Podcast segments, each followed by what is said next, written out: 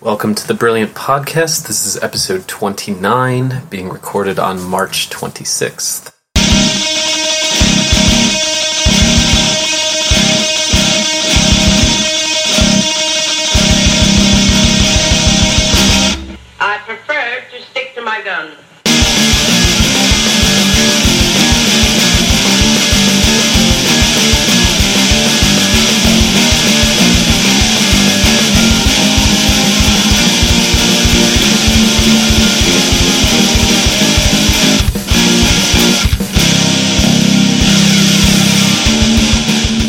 Perlman wrote of us, the civilized humans who animate Leviathan.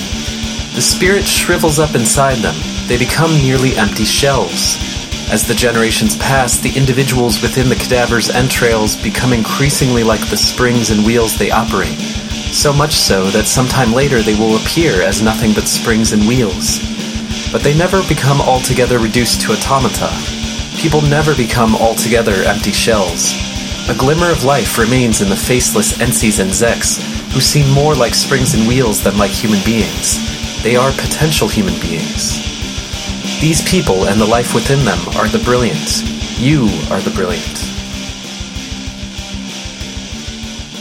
So this week we're kind of wrapping up. Um, you know, as we've said before, the idea of this episode is uh, we are going to have a theme, which is going to be media. Sort of why are we doing what we're doing? And we're going to talk about uh, a number of articles that sort of relate to the topic, and obviously talk about our own perspective.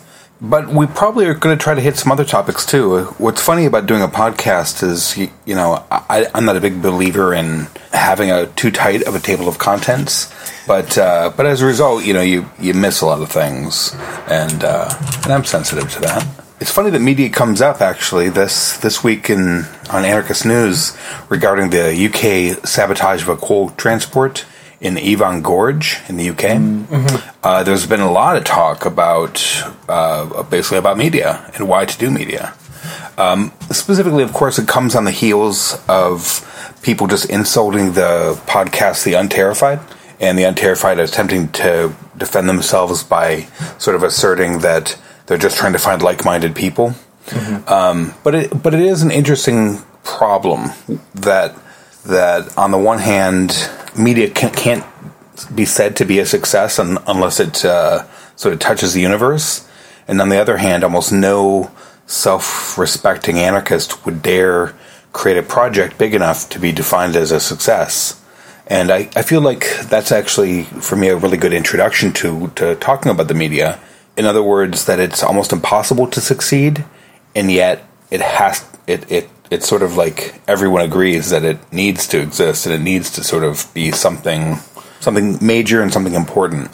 Yeah, I think it, it you immediately end up washing up on the question, well, what is the metric of success? Uh, it seems like there's some who would say that the success or the, the, the goal of the media is only realized if you can point to persons X, Y, and Z who performed some sort of action as a result of being contacted. And so then you end up with this strange sort of metric that says, well, the goal is to propagandize. Hmm. The goal is to make people do things. And when I was doing article radio and doing interviews, whenever I interviewed someone who had been involved in a media project, I would ask this sort of stock question that went like this, which is, okay, you, and you know, it so happened that all these people that I was talking to were were rejecting a sort of mass movement perspective, and I was saying, well, if so much of the media that has been produced is about managing a mass in some way or another, getting a mass to do something. And if you reject that idea, then how do you navigate this tension between doing something that has a sort of propaganda form and not believing that mass movement? What is your metric of success? What is the goal? How do you navigate that tension? And I was asking this in large part because I was trying to figure out why I was doing media, which is really something that I had wandered into as a result of basically not feeling at all at home or at ease with doing activism. And I, I'm not sure that I've answered that question yet. Um, it so happens that uh, measurable effects on my life have actually looked like what the Unterrified we're talking about, which is that I've met interesting people and I, I've been pushed into doing other projects as a result of that. And uh, I don't know. I mean, what what is the post left media, or what is the the nihilist media project? Well, before I answer uh, that stupid question, I, um, I I do want to talk about uh, indie Indymedia um, because the origins of, of at least part of my involvement in uh, doing media has sort of follows the tr- the, the path of, of paying close attention to Indymedia. Um, in the nineties, Such a dick. in the nineties, I'd I'd written some uh, um, some zines and sort of had like gestured towards the universe, but it basically was around. Uh, well, so so when Indymedia started, their their goal was a sort of mass media model. I mean, it, definitely they they were interested in couching their project in radical politics.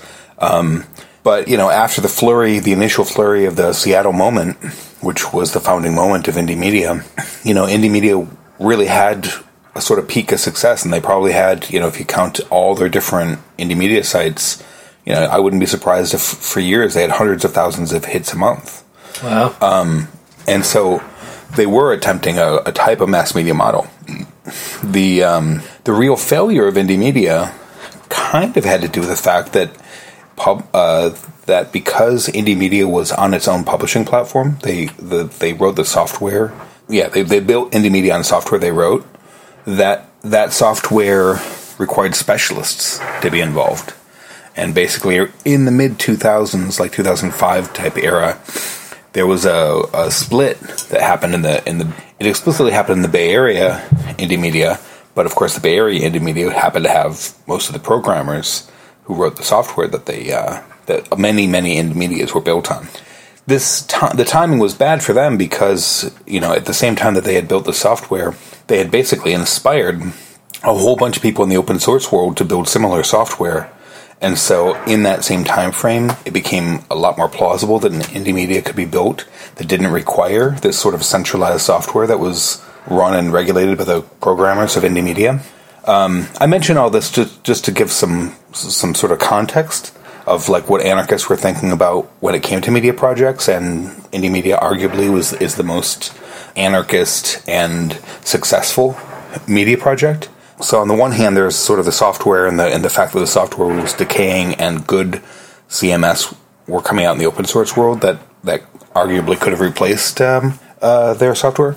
On the other hand, again, the, the, the core of people who, who really were, were were the core of the broad Indymedia project, they seem to be like retiring around that time period. As a result, I would say that the general platform, the general thrust and success of Indymedia as a project started to fade. And perhaps this is because at that point there were some Indymedias that were like clearly like the ones you would go to. Indybay being one of them, New York Indymedia being another one of them. And um, so instead of feeling like local projects, oh, and, and the Indymedia US almost f- felt neglected by that point. So there was a sort of way in which the web had grown up, but Indymedia hadn't grown up with it. And so some cultural values weren't reflected in Indymedia all this goes to say that, and I'm sort of saying this out loud for the first time in the context of the show, but I think that this provided a, an important opportunity for people to focus their media projects more tightly. In other words, Indymedia tried to be everything to everybody, including newspapers, and it sort of failed because there weren't enough bodies, there weren't enough, there, there, there just wasn't enough energy to make everything happen for everybody.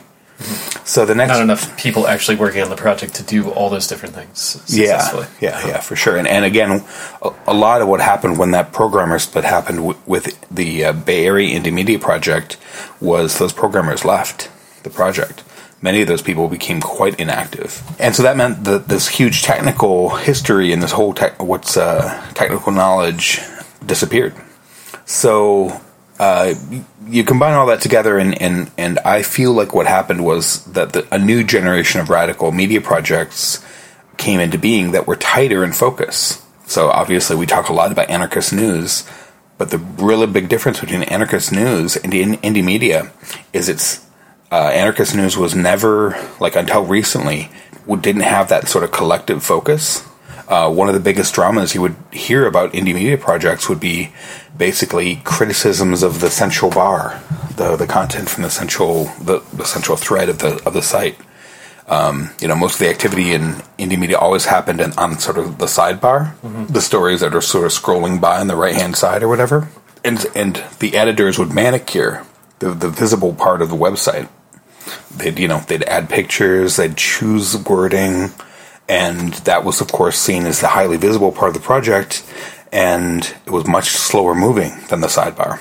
So the action happened there, and And the criticism was what of the editorial line? It, it could it could be of that. It could be why isn't my story the one being featured? You know, as mostly the editorial line is expressed by what's shown versus what's not shown.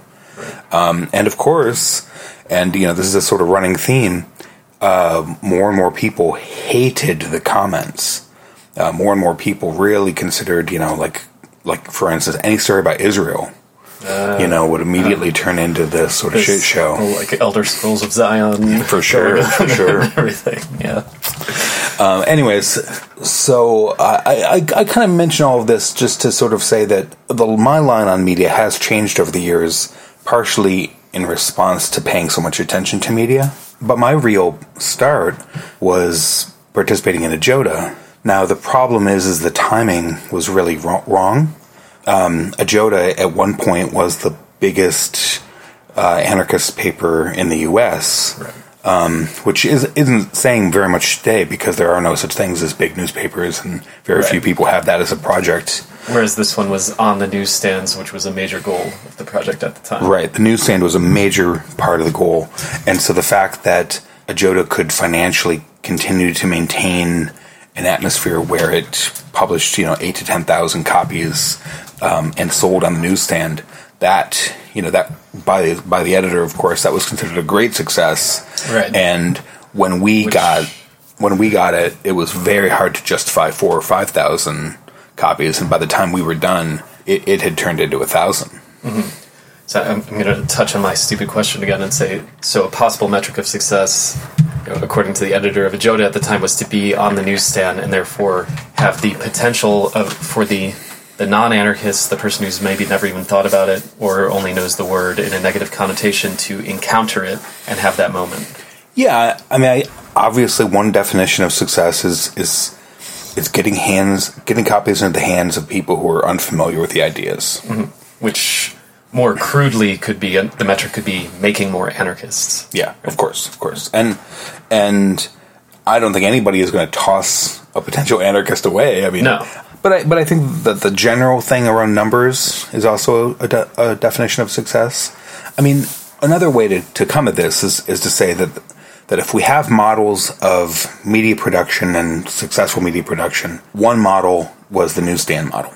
And so I and I very much was part of watching a project start or when we when we got it say that it was a modest success in the newsstand and and I basically felt that industry fall apart by way of sales sheets and and AJODA's failure on the newsstand. Um, basically, we were sending copies to distributors who were not paying us. Oh, wow. Full- On consignment. Yeah, Yeah. I mean, the way that, that that industry works is so horrible. I just, I, I, I sort of never liked it, and and perhaps um, I was never a believer in in the the newsstand model. Um, but I wasn't there when it was a success, and so Right. okay. The other model, and you know, sort of the one that everyone uses as their way to talk about positive media projects, is the CrimethInc model. You know, by and large, CrimethInc has had um, three types of media production. They've had their books, and and on the back of their books, you know, has been the fact that the, their first book sold so well, hundreds of thousands of, cop- of copies, or I think maybe between one and two hundred thousand. Um, that that allowed them to have a pool of income, and so then they could produce free hand distributed periodicals and whatnot. And then finally, they they went to a subscription type model, glossy, very Rolling very Thunder. high pr- production uh, magazine called Rolling Thunder. So they've they've experimented with all kind of all three types, and and you know what's clear about them is is that they've had a lot of success producing things and selling them. On the one hand, and, and largely that's because they, they sell almost everything they do for dirt cheap prices, um, and so they really know their audience and they know Yeah. and they've produced an awful lot of shit for free. Um, I guess to change everything being their Yeah. latest example, but but in the past they did a whole bunch of newsprint projects that um, that I think for a, generation, it, a generation or two of anarchist people have definitely been the way that they've learned about anarchism. Um, but their but their version of success probably looks a lot more like getting copies into hands. Right. And especially to young people who are unfamiliar with the ideas, but maybe are starting to become socially dislocated just out of whatever experiences they've had. Yeah. Yeah. I mean, having that audience in mind has, I think, is a major key. Yeah. You know, when you're talking about anarchist projects, you know, you're not talking about competing with Murdoch. You're talking about competing with, um, yeah, which was brought up in this recent thread. You're talking about competing with, you know, I guess normal society. In other words, you're you're giving a counterpoint. You're not Yeah. you're not competing with the mainstream. You're you're you're competing in general, like with the whole concept of it. Yeah, I mean, I would say like in the '90s you were competing with. There were a lot of youth magazines, and I guess you were competing with those. But I don't even know how much of a thing those are now, as in mainstream Yeah. magazine. Well, I mean, one argument that I think you could make about doing media projects in the 21st century is that to do them on paper is a strange thing to do, and you're kind of making a, a set of choices, value judgment type choices, just by doing something on paper and audience choices. and audience choices.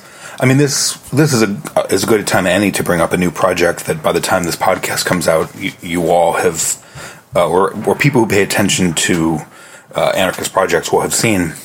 But uh, one of the things we've been working on in on sort of the back burner, or or maybe on the DL or something, is um, is basically a, a new concept of a web slash paper project that um, that answers a lot of these sort of questions, like why are you doing?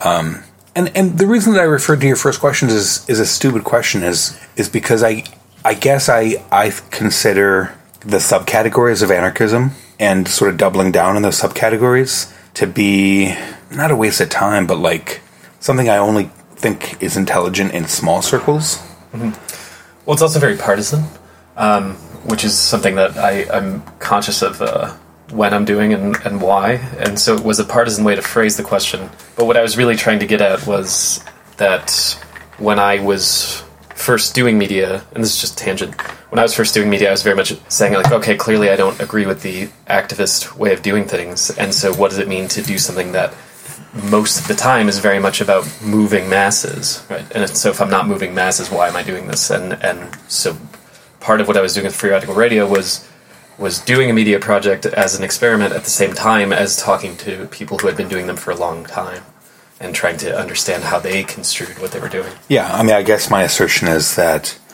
uh, I don't see media as being a mass format anymore, and partially Right. that's once you once you leave paper behind, and and it's, especially if you just look at the size of most paper runs of any project, you're not talking about about a mass. I mean, you know, what is a mass? Is it a million? Is it a hundred million? You know, Yeah. and and I think that any approach to anarchist propagandizing that that isn't more nuanced than that, that doesn't involve smaller numbers, uh, more self uh, prescribed numbers, is wasting its time. Um, I mean, when you look at a lot of older, s- sort of straight propaganda projects from like like Class War UK, and even Love and Rage, to, to the extent to, to which that was their goal, I, I just think that y it feels like something out of like it feels like a socialist newspaper, Right. and and so I guess clearly anarchism has a history in, in socialism, and so so we, we should be able to recognize these things. But what differentiates an anarchist project from what I would say the body of socialist projects today? And I think that a lot of what what that differentiation is, whereas a social a socialist project says this world is bad, here's how we can fix it. Mm-hmm. I think that in general, anarchist projects, when they do that, sound as ridiculous as socialist projects do. And, and so there's something about that, like, that, like, we're smarter than you. Like, that, that's a maybe central socialist critique. Like, we know what's best for you. Here, here's what it is. Um, and that's and that's when a social papers yeah and that's when they're telling the truth and most of the time they're not right most of the time they're they're, they're trying to get you in, involved in a front group that's whole premise is based on lies anyways to to, to um, but anyways this is a good time to introduce this new project. Right. which is called the blast. It's um, the 100 year anniversary of the uh, original anarchist newspaper called the blast. It also came out of the bay area. This project it originates in the bay area also. And the idea is to basically produce an agitational newspaper um, so to inspire activity um, for the entirety of turtle island turtle island being an uh, you know, other than being a sort of new new age way of talking about like where we live, um, is also a native description of uh, what we would call North America. And so, rather than sort of the clumsy thing of saying Canada, Mexico, and the U.S., um, we're using the term Turtle Island, which is accurate from a language we normally don't use. Um, anyways, so the first issue will be out this month. It's short uh, and punchy. Hopefully, people can read it in a sitting or so. Uh, have you read much of it? I've read about half of it. It's short and punchy. Uh, it's uh, it's very interesting for me to engage with the newspaper format, which is not something that I'm used to, and so I like that aspect of it. And what I like about it in the discussions that we've been having is this idea of trying to to write something that can approach the first time reader. Like I, I like the idea of writing something that you know my mom could pick up and say, "Oh, okay," and not necessarily agree, but that it would be it would make sense. That uh, at- at the very least you can imagine the perspective, and so that was something that I think was guiding us in that, and I would say in in that sense it has been successful. Yeah, it's going to be interesting to see because, you know, in general, when, when I think about like our readership, Little Black Cart's readership, you know, I, I think about the them essentially being a snobby part of the Right, the- this is very different from that. It's really different. We're, we're really trying it as hard as we've ever tried to do a mass uh, project. And mostly this is just as an experiment to see if we're capable of doing it. I mean, that's the part that I'm the most interested in doing is sort of like, can I write in such a way that, like, mm-hmm. you know, I could hand this to my neighbor and they, they Right. might read it? And, like contrast that with something like the impossible patience. If I gave that to my mother, she'd just be like, I don't even know what, Where to begin. where to begin, or what is this even about, or and so forth. And so, Yeah, the the part of this that really is driving me is is this idea of of how do you how do you infuse people with engaged anarchist content? And and I think that there's something there. And so so in this case we're talking about um, uh, media in 2016 so the fact that we're even talking about a paper is a little you know we don't exactly yeah we're not exactly like not exactly sure that's the best way to, to reach people except the big point and this is sort of jason's point about the newsstand is the newspaper is the only way in you in which you are guaranteed to touch someone who would not otherwise never see your stuff. And that to me is compelling. There's something there that that's that feels like a bit of magic that's worth trying to you know trying to figure out how you you cast your spell. The other part of the um, uh, of the Blast project is to create a website that eventually becomes maybe not just a destination website, but perhaps a homepage.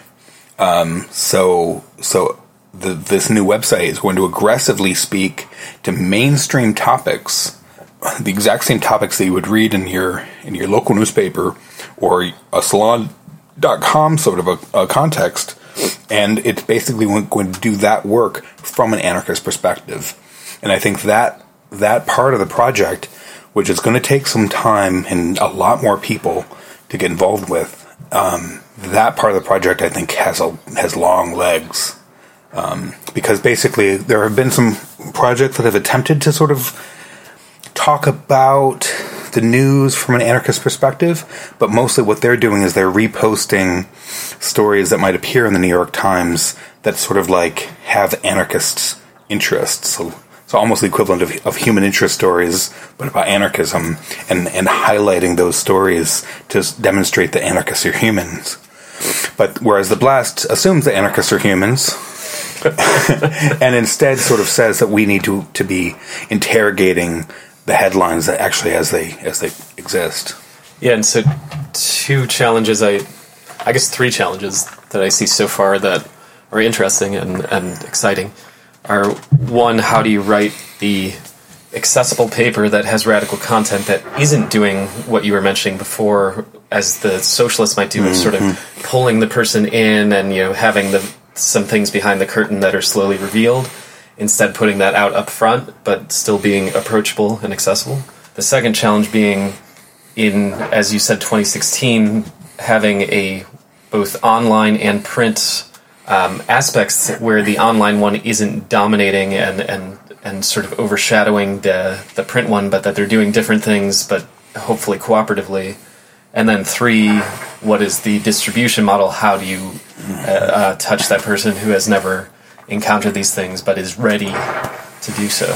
Yeah, and that the third problem is is con- going to continue to be a, a big problem because any distribution model that I can imagine involves either recruiting groups of you know blasters or something that that live in various places around the island, um, or you know, or basically sending them to the same old places that will have marginal success, but not instantaneous success. But I, but I think the the because we're committed to this project, and and this project has a um, like, there's no anarchist project of this type that's ever going to succeed out of the gate because you know we we don't have a million dollars to spend on mm. a marketing budget.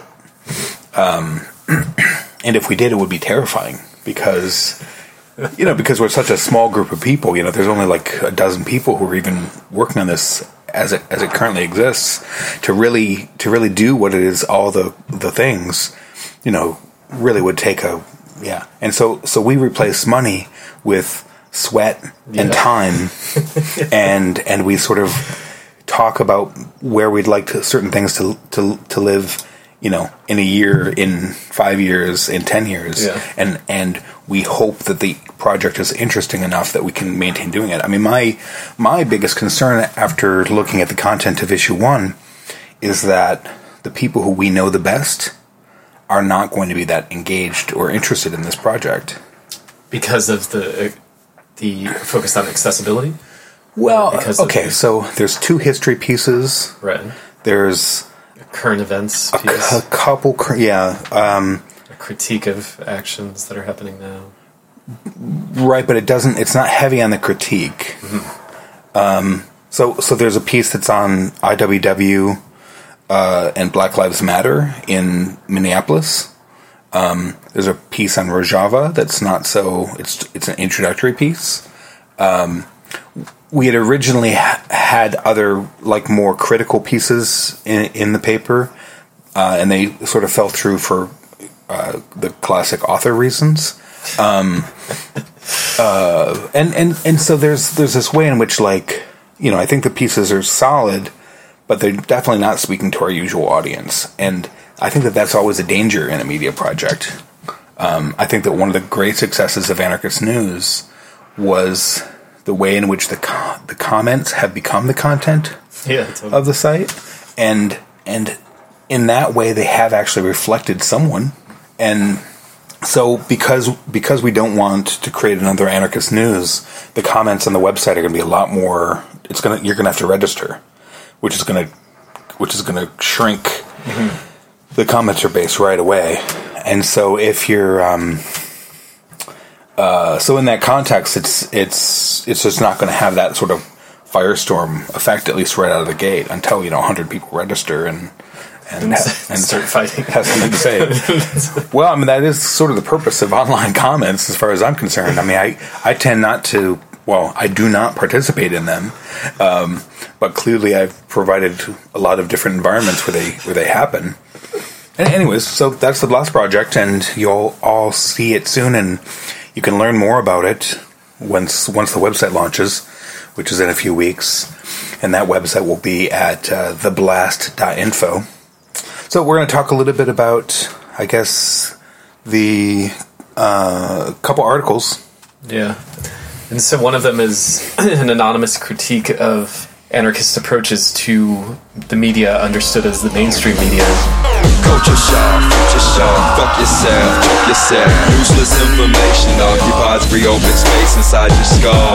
You know what's going on every day, every night, everywhere, international. Upside down cross in a jumbotron, wait up, hold on. Blowing anthrax off my pump, say what? You're wrong. Switch fire. Flatlander, plug puller, those die turbulence charters. You speak abbreviations because real life conversation moves too slow. The media's creation, yeah, your free has been taken and you don't know. Fuck yourself, chuck yourself. Fuck yourself, fuck yourself. And this came out in uh, 2000, right after all these Seattle events.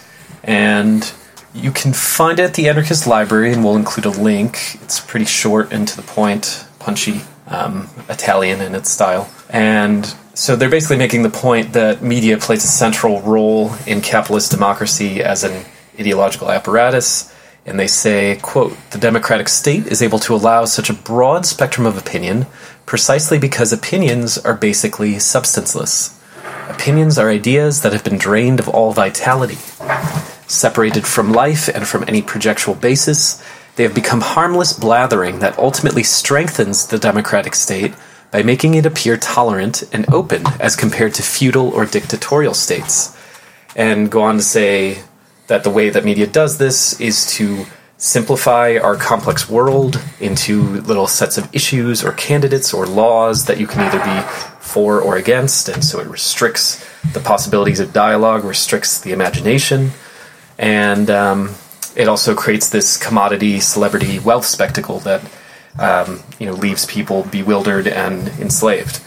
And the point of the article, though, is to get at the way that anarchists were engaging with the United States media after the Seattle events, and how some people took this on as an opportunity to speak to the masses, to maybe have that uh, metric of success that is number of people who read or hear your ideas, or number of people who might be turned to anarchists. And because this was a, a before I was even really paying attention to these things, I was wondering if you could comment on what that post Seattle media experience was like as someone who was already engaged.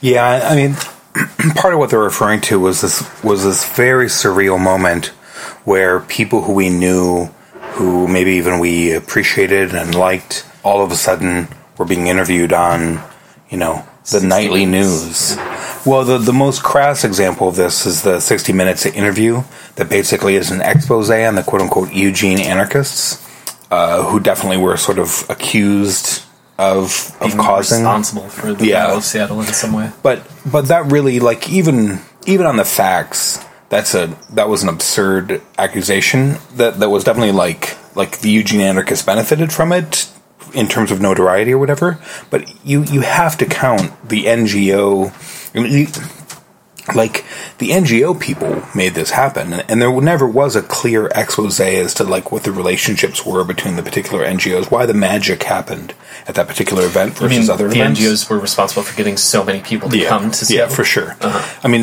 in other words, the Eugene anarchists couldn't perhaps rightfully be accused of making the smashy happen, but the smashy was only like a part of the game. It, like to the extent to which there were terrified delegates and whatever, and and there was any sort of like material impact on the WTO, it was because of the mass of people, not because of the smashy.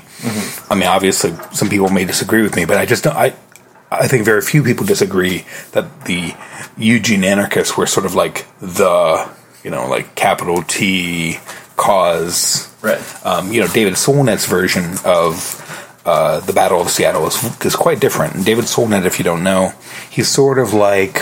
I, I unfairly will accuse him of being like a, a brown haired, you know, feminist male sort of guy. Um, he- I don't know what brown haired means in that context. uh, you know, he's just sort of the kind of person who would look in the eye and you know tell you about like the the, the crimes that the WTO are committing. Okay. Uh, but but he he's also the person who you can very much point to as being responsible for the puppets. Um, and so so in general, his affect is pacifistic, Yeah. even if he doesn't exactly describe himself as a pacifist. His his orientation is towards DIY, you know, good artistic DIY projects.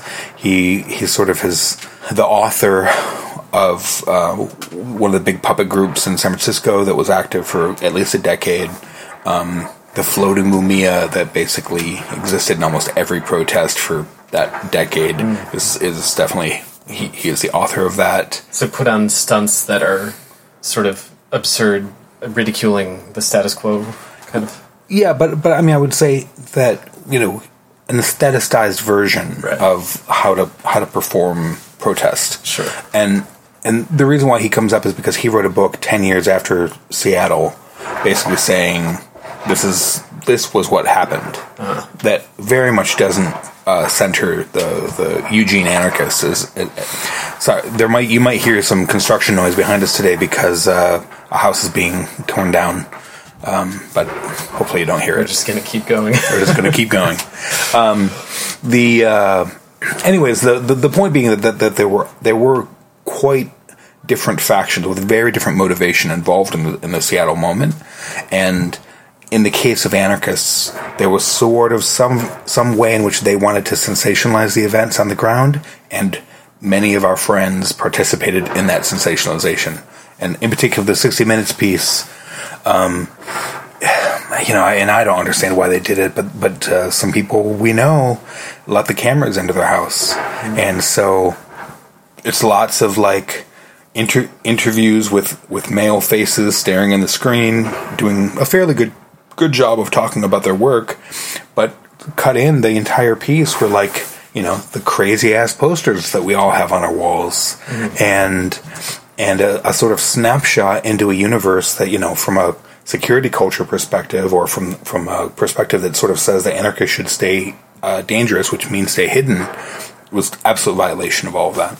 Yeah, um, I think part of this question devolves, at least to me, devolves on this idea of is is everyone or almost everyone or a significant number of people these latent anarchists that just need to be tapped and mm-hmm. just need to be shown that this way of life is possible, that they're not alone, that they're not crazy for having these ideas, and therefore when they see the 60 minutes thing, that does it just come down to this crass cost benefit analysis where the costs are what you described as you know, this uh, anarchists are exposing themselves, anarchists are um, making this pastiche of themselves, but the benefit outweighs it? Because I, I think a lot of people have that perspective. I mean, I, I think we've I we've seen that uh, that some people are want every opportunity to put the ideas out there, and that and that they maybe see the ideas in the popular culture from the way that popular movies are so often apocalyptic now, or about how um, you know where is technology going, and so it's all in the subconscious, and it just needs to be brought to the forefront. People go to these movies; these movies are successful. Yeah, I- I mean, I actually think that that now is a good time for us to turn this conversation generally towards a critical conversation of ourselves. You're not human, you're a miracle. A creature with an animal. You're sexy,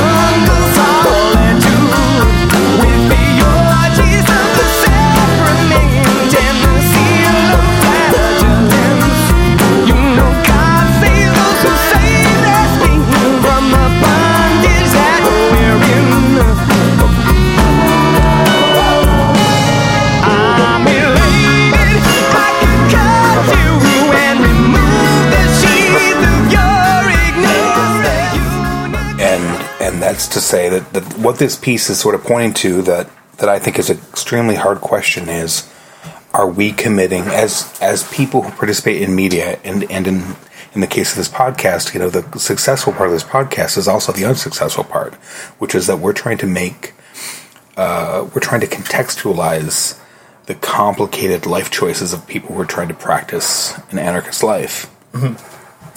And the fact that we may seem weak or strong are indicators that that our enemies, agents of the of the state, can be participating in as much as our friends can be. In other words, any media project that is accessible to the to the outside world is a security culture violation. Yeah. It, to, to I mean, and that's sort of to to assign like if anarchists are going to be dangerous, they need to be hidden, and that that's a, an assertion. Um, and by that assertion, I mean I think the best founded critiques of our show and of what we've been doing have been basically that we're that we're not doing that. and that we are making the anarchist as a media object to be consumed, and that it's just this lifestyle philosophy thing that becomes harmless as it becomes a media object. That's a different critique. Um, I mean, I, we, we should talk about that also, but I, I, I want to diff- I want to keep the critiques sort of separate. By us talking about what anarchists are doing, we're giving information to the enemy. That's critique number one. Critique number two is that by demonstrating what anarchists do, we're demonstrating that anarchists are weak and sort of lame. Um, that's critique number two, and I think you know, um, yeah, and so and I think that like I think that there is a, a person who is very convinced of, the, of of their perspective who would say that the only valid media projects anarchists should do is basically broadcast our successful actions. And and there's the IGD version that we've sort of talked about before, but there's also the 325 version. Mm-hmm. Right? If you look at 325 Anonymous communiques. Right. 325 is nothing but anonymous communiques. There's no sort of like and and in general, like it's very hard to name a European anarchist outside of the academy or perhaps someone who gets arrested in a in a big big way. And that is a very different model than North American or uh, yeah, than than our anarchism, and and the fact that we're using our names and and we're doing the work that we're doing, you know, I mean, outside of sort of the the the cultural aspects of it, there are just anarchists that just disagree with doing that, and I think that that's a really interesting. Yeah, I think it's a, an interesting attack. Well, it, it definitely gets at the second critique as well. That if you if you don't make yourself into a personality, then you can't really become a media object that's to be consumed and deflated and and turned into just another commodity, except one that happens to be free. Right. Yeah, and I and I and I guess I perhaps this this gets at at, uh, at the stupid question, which is something like what's nihilist media? And of course, on the one hand, if you describe nihilism as like attack plus, um, then nihilist media is anonymous. The anonymous communiques. yeah, yeah, It's something like what three two five does. for sure. Um, if if you define nihilism differently and, and you say that nihilism is the uh, assertion that the revolutionary um, aspects of anarchism or the ways in which it whiffs socialist are have a Christian orientation and rejects that Christian orientation, then that looks like what it is that we're trying to do here. Mm-hmm. which is, oh, I mean, I think somewhat in, unintentionally, a, a fair amount of the project has been criticizing what a lot of other anarchists are doing, or criticizing the mainstream conception of anarchism within anarchism. Yeah, and and I think the the the idea that we're portraying weakness, I'm not sure. I guess I've already said that you know I'm, I I feel pretty strongly that that our media should be not exclusionary, but it should be focused. So a self-described anarchist in this case, but that that entails the fact that you know like um, there are slow news days for anarchism. and I'm not sure that's a sign of weakness because I think that there's slow news days in the mainstream media too, and in general, those days are filled with bullshit, and so much so that you know some days that aren't so slow news days are filled with bullshit, and I think that that distinction is important. For instance, there's a story today, um, basically that that compares. Um, the nihilist street performer from New York City, Yeah, um, whose name is all over the place. His name is Kalan. Kalan Sherrard. He compares him with Ted Cruz. that was bizarre. Absolutely absurd. But um, It, I felt like the author halfway through, you could almost feel them realizing that their point wasn't really working, and they just kept going. yeah, but but uh, that's an example of a slow news day story. You know, Yeah. like um, you know, we're both really familiar with Kalan's work, but I th- I'm not sure anarchists in general, you know, sort of know who that person is in the same way that they Yeah, might. so I know. don't know that anarchists in general would like. Oh what yeah, he no, for does. sure, for sure. um, so, is there anything else? Yeah. Yeah, I guess um, I, I did want to touch a minute more on the security culture question of does it make sense to have public media and does it make sense to uh, to use names and such? And I, I guess speaking just from my own experience, I think it would have been really difficult for me to get involved in in anarchist projects or maybe maybe imagining it differently. It would it, it would have gone very differently. I would have had to to sort of start from scratch and that it was only because of sort of public anarchist media that it, that involved dialogue that i ever got involved in the first place. Um, and i think because of how atomized we are now this sort of master's tools question has to be taken seriously that being said, I, I find really nothing disagreeable and, and a lot agreeable about the 325 model. That it makes a lot of sense to me. It just seems like different projects with different aims using correspondingly different tactics. Yeah, I mean, it, also does, you know, uh, infuse a particular question with some gravitas, which, and, and that question is are we building anarchism as a thing separate from anarchy? So clearly, a project like The Brilliant, we're talking about the anarchist space. We're, you know, from within it, we're we're sort of not making it sexy because I'm not sure we're, capable of it, but but I think to, for a certain audience we are. Um, you know, we're demonstrating that sort of we know things that are happening in our in our local place and in media, and that that sort of a project doesn't really exist in Europe. And I would say that in general, anarchism feels small there in, in, in this way. It, it feels smaller and more serious. In other words, most of the people who I met when I was there, like, were fully committed to sort of individuals, but but they definitely weren't spending time talking about things like this. Whereas in the U.S., you know, perhaps we are uh, bigger and shallower, um, which of course is a good description of Americans in general. But um, yeah, and so So you're saying the, the anarchy side is weaker in the United States? yeah, Yeah, in terms of people doing things that feel dangerous. Well, definitely, definitely that. I mean, you know, again, like the the way in which the radical tradition, out not just anarchism, but the you know, there, there's still a radical tradition in most of Europe that is intact from you know 200 years Yeah, ago, yeah, and that is such a huge. I mean, we we cannot imagine being in in the yeah, we just can't imagine that in this country. There, very few people that we know have sort of even never met uh, an older radical person, um, and most of those people almost you know they they the, a generation skipped before them too. Before you were, if you were going to talk about like the working class movements of the early 20th century, so so it's like it's very hard for me to blame Americans for the for the for the lack of of uh, sort of intact culture that we have because we just don't have it.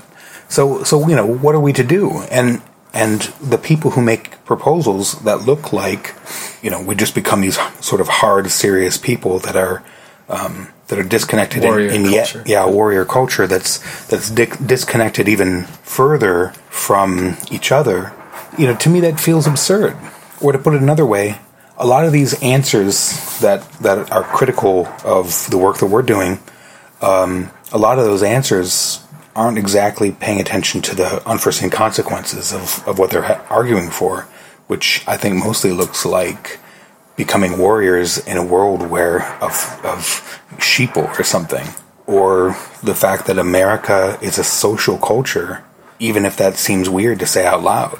I want to interrogate that just that last bit. A social culture contrasted with Western Europe, contrasted with Spain or Italy or Greece. In what way? Well, I, I mean, there's a if you're going to generic if you're going to talk about Europe generically, you would basically say the Mediterranean cultures are more social than the Northern European cultures are. Um, if you go to England, of course, you know there are human beings in pubs who are quote unquote socializing, but um, but there is a way I that I experience American culture that I I mean I'm, I'm sort of just spitballing this as sort of to, to as a as a differentiation, but um, our schooling, our schooling is less about knowledge absorption and more about now behave, kids, and the fact that it's it's done so poorly in the last sort of thirty years of talking about school systems has sort of been an exercise in talking about the difference between what schools are supposed to be for and what they functionally are for.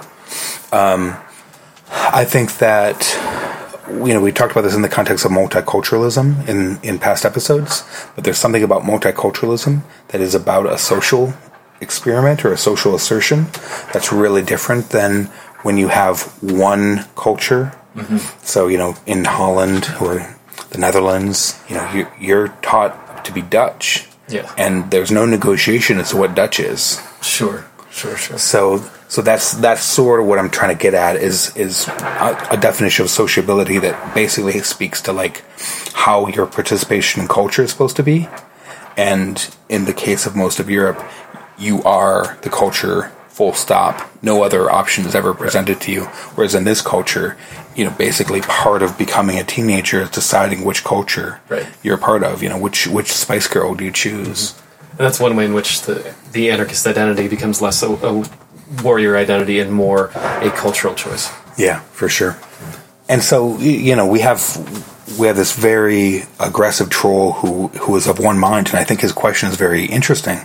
Um, but it, it basically is you know if you're not a warrior culture, if if you're not anarchists fighting against gentrification, and which is their particular bugaboo, then you're just another culture among many. Mm-hmm. And and while I think that, that that's absolutely a fair critique, I don't think that it's not true.